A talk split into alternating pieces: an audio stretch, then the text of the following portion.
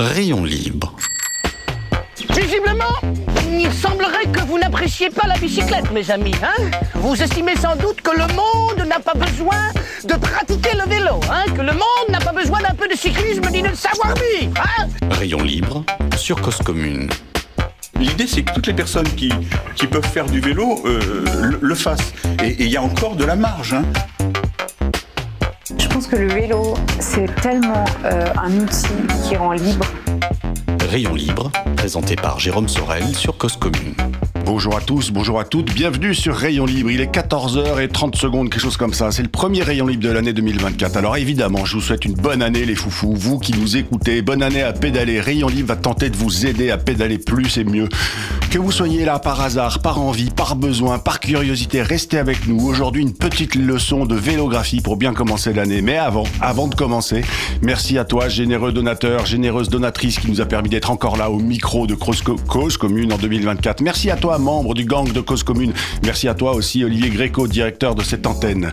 Alors après l'inquiétude du dernier inédit de Rayon Libre, c'était le 25 décembre 2023, arrivent les vœux de 2024. 2024, une année pleine d'espoir. Oui, pleine d'espoir.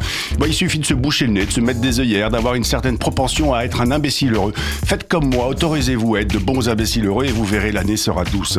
Aujourd'hui, nous allons explorer. C'est le bon mot ça, l'exploration. Explorer le monde. Mais quel monde? Avons-nous vraiment envie et besoin d'explorer le monde Non, ce que nous allons tenter de vous proposer cette semaine, c'est de commencer à explorer votre monde. Parfois, à ce micro, nous recevons des aventuriers, des aventurières qui parcourent le monde, qui vont de la Bretagne à l'Iran, qui roulent vers le cercle polaire, qui gagnent la Silk Road Mountain Race.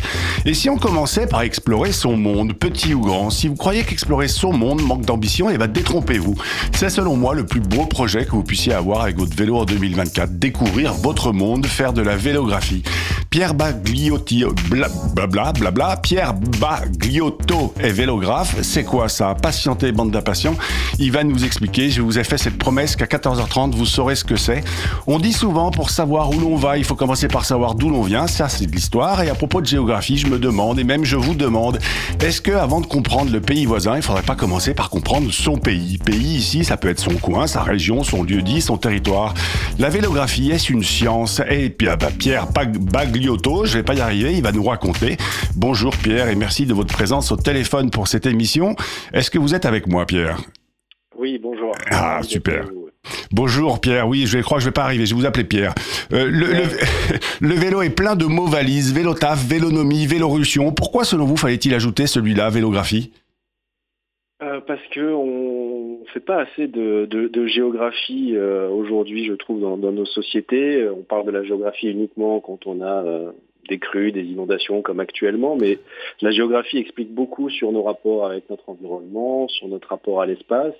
Et euh, donc on avait envie de valoriser cette science et à travers un outil qui aussi nous plaît depuis quelques années, c'était le, le, vélo. Ouais. Et donc euh, voilà, on s'est dit, euh, au départ on voulait créer une association qui s'appelait les géographes à vélo et très rapidement c'est devenu les, les, vélographes. Donc c'est une association, mais en quoi la vélographie c'est vrai, c'est finalement différente de ce qu'on pourrait appeler le cyclotourisme? Bah, Disons que la, quand on fait du, du, du cyclotourisme, euh, on va être dans une logique euh, assez classique de, de, de vélo, c'est-à-dire qu'on va relier un point A à un point B euh, mmh. de manière relativement assez directe.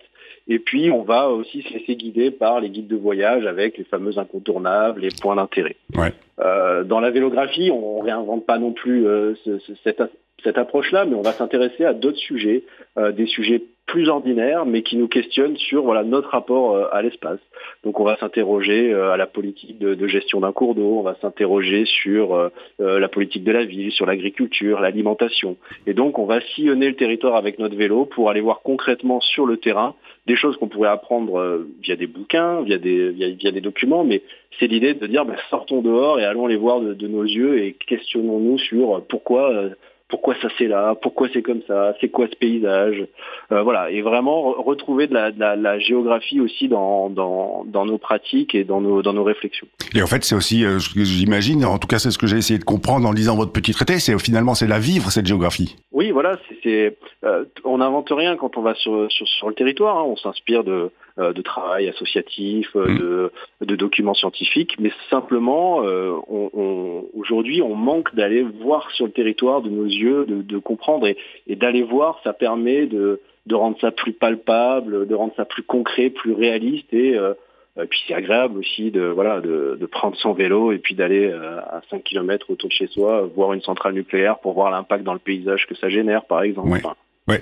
Alors, vous, l'indiquez dans votre petit traité de la vélographie, Pierre, euh, c'est mettre ensemble deux outils, le vélo et la cartographie. Encore une fois, en quoi est-ce différent d'une trace qu'on peut aller faire sur Komoot ou sous Strava pour en, pour en citer deux? Bah Nous, euh, nos traces, en fait, on, ne les fait pas via des applications. On se sert des applications après pour s'orienter et se balader et la suivre, mais en fait, euh, dans, dans, une application, vous allez rentrer globalement un point A, un point B, il va vous faire une trace plus ou moins directe, vous pouvez un peu détourner, mais en fait, nous, s'il y a une notion qui nous intéresse et qu'aucune application aujourd'hui n'est en capacité de nous proposer, c'est la notion de paysage.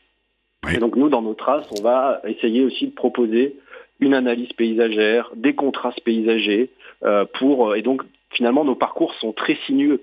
Euh, ils sont très sinueux et on va pas d'un point A à un point B euh, relativement directement. Alors ça peut être un peu perturbant quand on regarde la carte de la trace.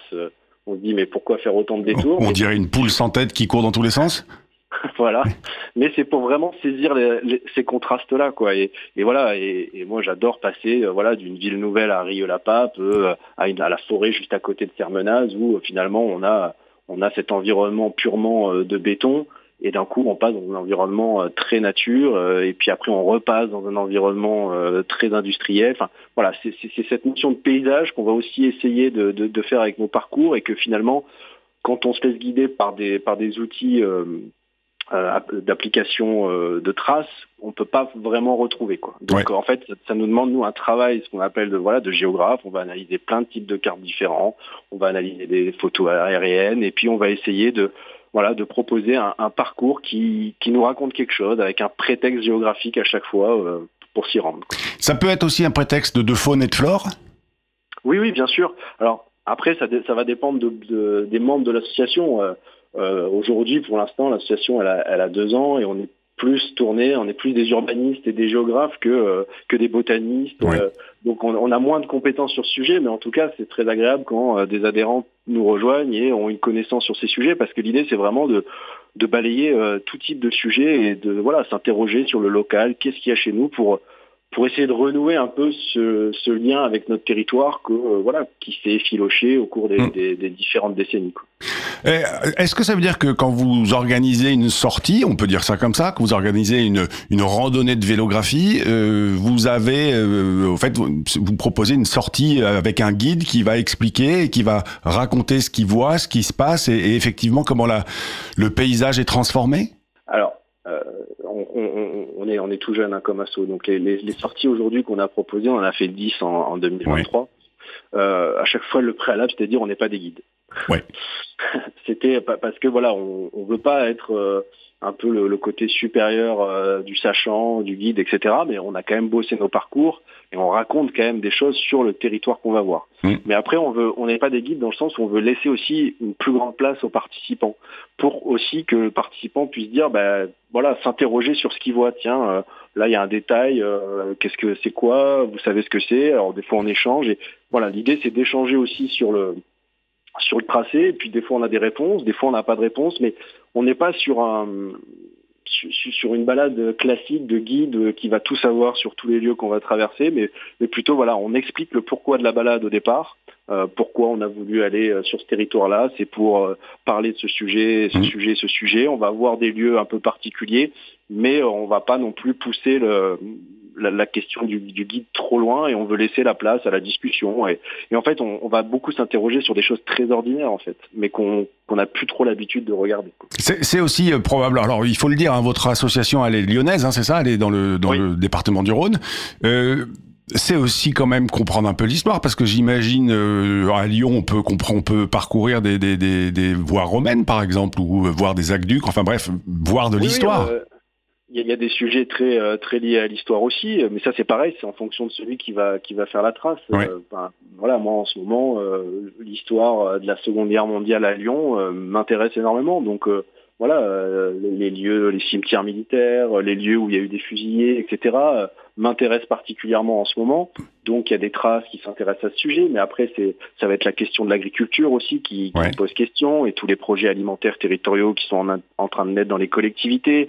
Euh, après ça peut être de l'histoire, par exemple, on s'est beaucoup intéressé à la Dombe qui était jusqu'en jusqu'au XVIIIe siècle une principauté.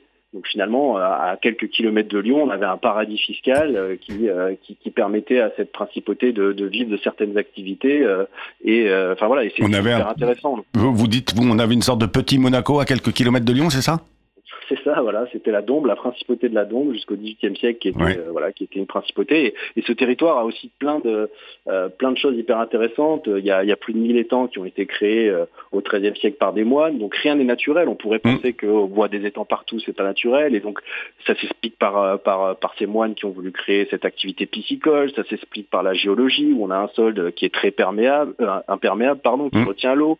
donc voilà, et, et de, de, fil en aiguille, on essaye de, de développer une histoire autour de, ces étangs, comprendre comment cette activité aujourd'hui des étangs, euh, elle, évolue, comprendre la, question de la sécheresse qui, pose beaucoup de questions sur le devenir de ces étangs, l'agriculture sur ce territoire-là, où on a voulu à une époque, euh, il y a eu des grandes joutes verbales à l'Assemblée au 18e pour assécher tous les étangs en France. Enfin voilà, on, va s'intéresser à, plein d'histoires aussi. Euh, qui voilà qu'on découvre au fil de, nos explorations. Et, vous, euh, Pierre, alors euh, euh, votre métier, c'est quoi? C'est géographe, c'est urbaniste, c'est quoi? C'est géographe, enfin, géographe urbaniste, on va dire. J'ai une formation de géographie en, aménagement du territoire et, depuis pas mal d'années, je travaille sur les mobilités et, progressivement sur le vélo parce que c'est quelque chose qui me passionne quoi. Donc j'accompagne les collectivités dans leur politique cyclable. Et donc vous avez vous avez, vous avez intervenu par exemple sur les, voies lyonnaises qui est le, programme de, de pistes cyclables à Lyon? Par exemple non, non, non, je... ma structure est trop petite pour, pour prétendre à travailler sur, sur les voies lyonnaises. Moi, je travaille beaucoup en, milieu rural. D'accord. Euh, ben, voilà, parce que déjà, ça m'intéresse, il y a un contact plus direct avec, avec les élus, et puis euh, parce que euh, la concurrence est, et moins rude, on va dire, en milieu rural, et voilà. Oui. Et, et, et, la question que j'avais envie de vous poser aussi, pourquoi le vélo Enfin, vous, vous, venez de le dire, hein, le vélo, c'est quelque chose qui vous intéresse, mais pourquoi le vélo Pourquoi la, la vélographie? Parce que finalement, c'est aussi de la randonnée, on pourrait le faire à pied, ça, non? Oui, ben, bah, nous, on s'est, en fait, on, comme je, dis souvent, on n'invente rien. On s'est beaucoup inspiré de la randonnée à pied pour, euh, pour ce projet, en fait, euh, notamment euh, tout ce qui a depuis dix ans autour des, des, sentiers métropolitains à Marseille, à Paris, etc. Sauf que nous, bah voilà, on est plus des pratiquants de vélo et, et ce qui est intéressant avec le vélo, c'est qu'on peut élargir le périmètre, quoi. C'est-à-dire qu'on va pouvoir faire 50 km dans une journée en prenant le temps, sans trop se fatiguer. Alors qu'à pied, ben, ça demande voilà des, périmètres qui sont plus petits. Et puis après, euh, autant moi j'adore visiter des, des, zones de logistique et industrielle à vélo, mais passer une heure et demie à pied à traverser une zone logistique, c'est moins mon, délire. Oui, mais je pense qu'il y a moins de monde hein, qui est très intéressé par traverser une zone logistique à pied. En lisant, alors ça va être le moment, on est déjà à mi-temps de Rayon Libre, donc ça va être le moment de l'agenda, mais on va reprendre après. En lisant votre petit manifeste et le temps de l'agenda et de la pause musicale, vous aurez le temps de réfléchir à cette question. En fait, j'ai l'impression que votre proposition, c'est de pédaler un peu intelligemment, un peu autrement, en apprenant, quoi. Est-ce que c'est ça? Et puis une sortie apprenante sur son monde, mais pour l'instant, c'est le moment de l'agenda et c'est rayon libre. Alors pour tenter de vous apprendre des trucs, quoi de mieux qu'un agenda pour se faire? Quoi faire, que voir, que lire ou pédaler cette semaine? Cette semaine qui s'annonce, et eh bien sur Arte TV, ce court reportage, la course européenne de la paix, c'est une leçon de vélographie à mon avis. L'intervention d'Aurélien Bélanger, la route, est-ce le monument le plus durable? Ça aussi, le lien est mis sur le site de l'émis de Cause Commune. C'est aussi à mon avis une leçon de vélographie. Et puis prendre votre vélo, aller au boulot et explorer, prendre à gauche au lieu de prendre à droite. Une approche de vélographie, ça aussi évidemment. Là, on va s'écouter, avant de reprendre notre conversation, on va avec Pierre Bagliotto, ça y est, j'ai réussi, on va s'écouter une petite perle, We Are the Light de MYD, parce que oui, We Are the Light, Boudiou, même sur notre vélo, montez le son, levez-vous en danseuse, où que vous soyez, il est 14h14, 93.fm, lundi 8 janvier 2024, à tout de suite.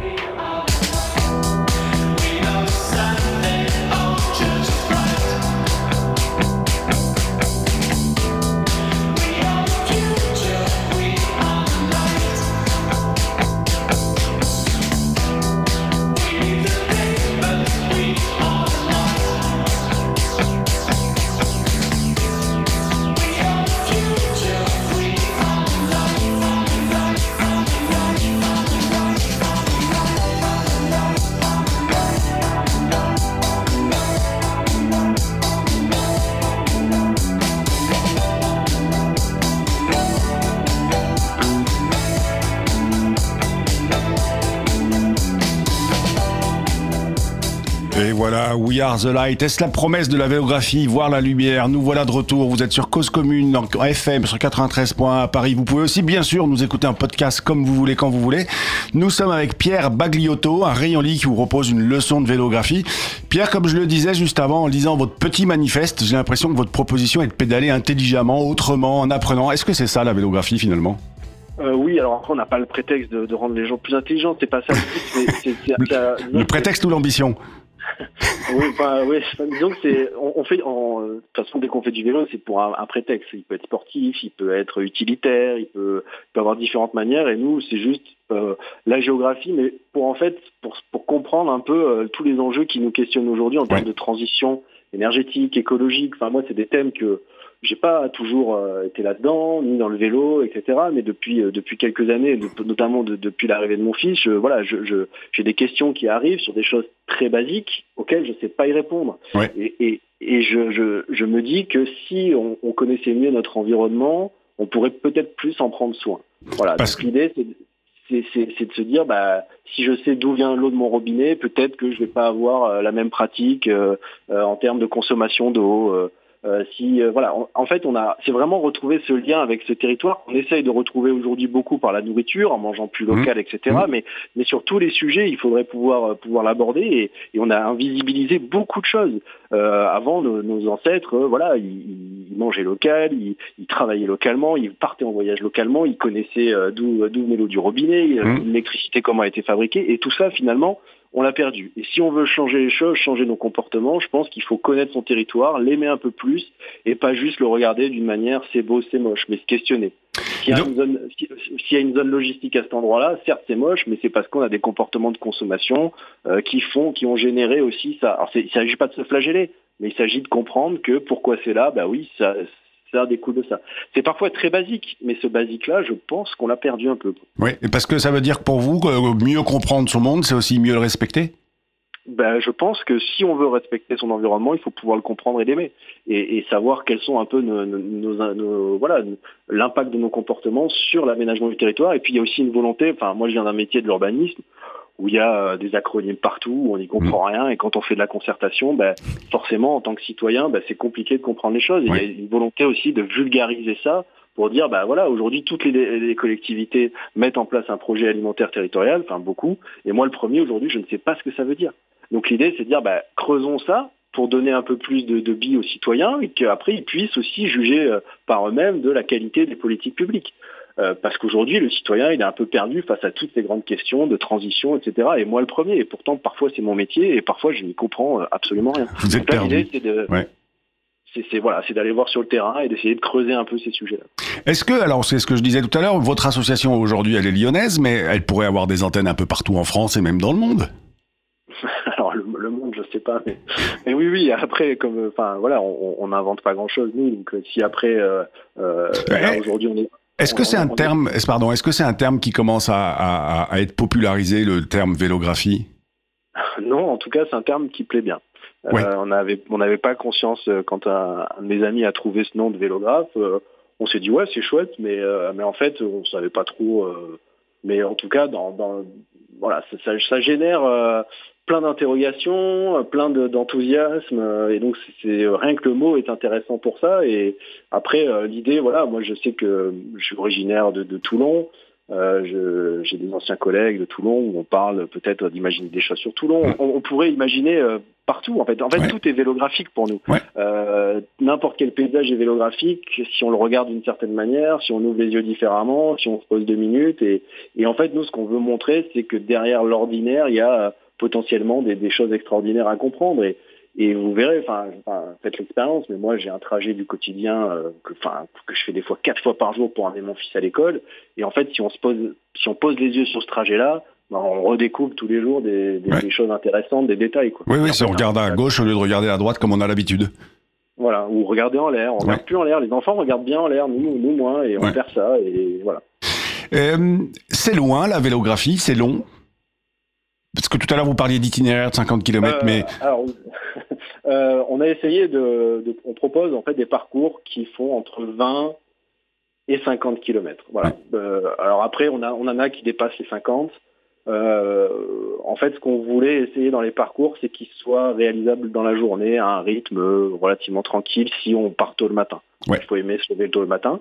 Mais, euh, mais voilà, c'est- des itinéraires entre 20 et 50. Ça va dépendre aussi du dénivelé qu'on a. euh, quand on va et, et en fait, la contrainte, la grosse contrainte, c'est que nous, on a voulu que tous ces itinéraires soient connectés au train et au transport Ouais. en commun. Ouais. Aujourd'hui, il y a beaucoup d'offres euh, cyclotouristiques, VTT, euh, enfin cycloroutes où euh, au final très peu sont connectés au train. Alors euh, tant mieux parce que finalement prendre le train avec un vélo aujourd'hui ça reste encore très compliqué, mais je trouve dommage qu'on puisse pas aussi proposer à des gens qui n'ont pas forcément de voiture ou quoi que ce soit de, de, de pouvoir faire ces, ces itinéraires. Donc donc avec la contrainte du train, parfois on a du dénivelé et de la distance, mais globalement toutes sont à peu près réalisables dans la journée euh, à un rythme très très très très cool. euh, si on accepte de prendre la journée. Qui, qui est-ce qui vous rejoint et comment on vous rejoint? Ah bah nous on est une association, alors euh, on, a une adhésion euh, à l'année qui n'est pas ob- obligatoire, Mhm. qu'on peut prendre, et après sinon on peut participer à nos événements collectifs euh, gratuitement ou par, de, par des dons. Donc ça c'est tout à fait possible. Après le, le profil des gens qui nous rejoignent aujourd'hui, on est déjà sur une tranche d'âge de 30 à 60 ans on va Mhm. dire. On n'est pas des gens très affûtés. Mhm. on est des gens qui voilà qui, qui Oui, mais c'est important.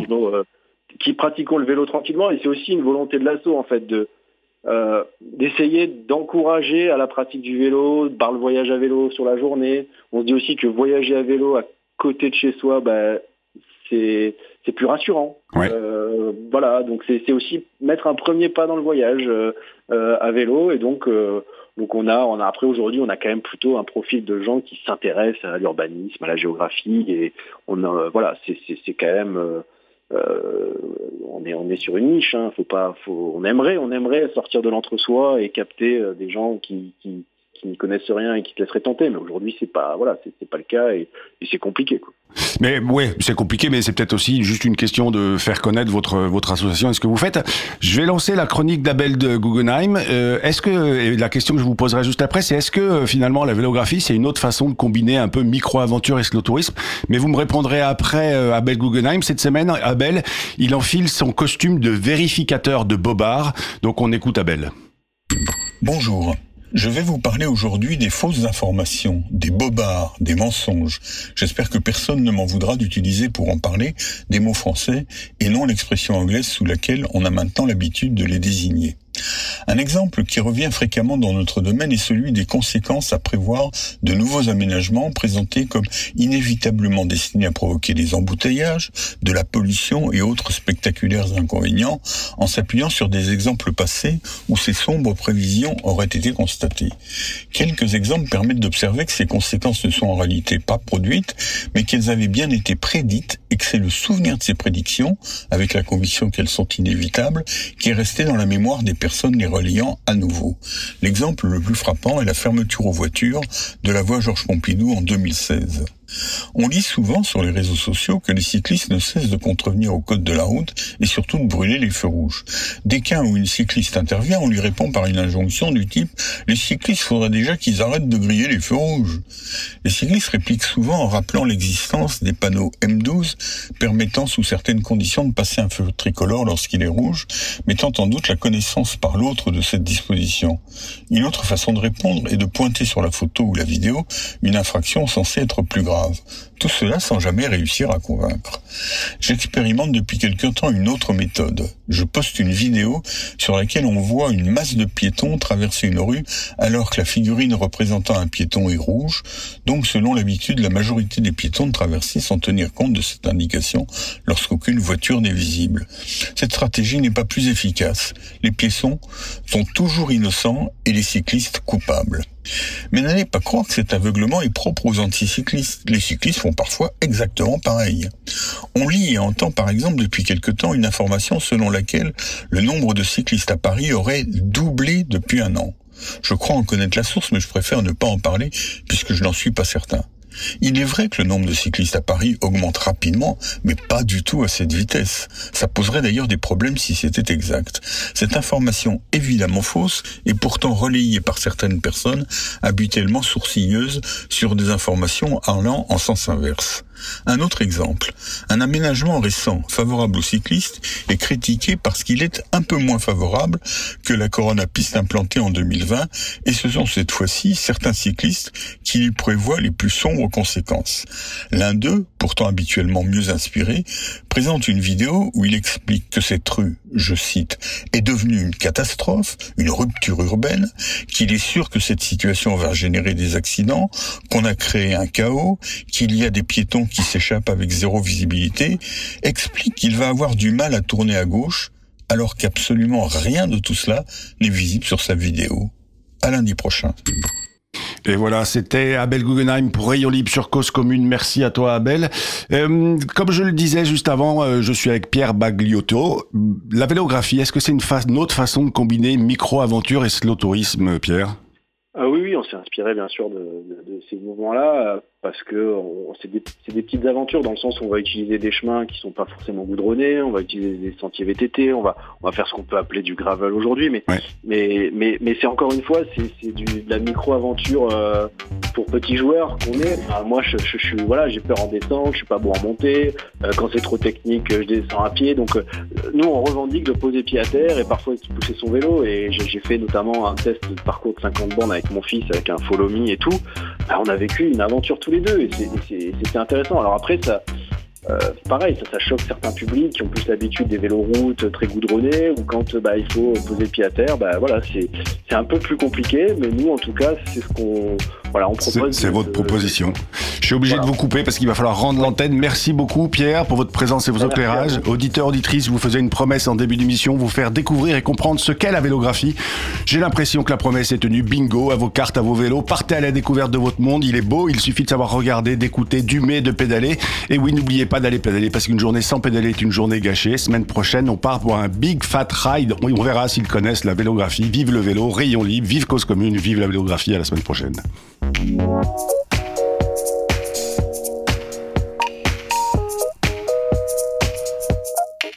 Rayon libre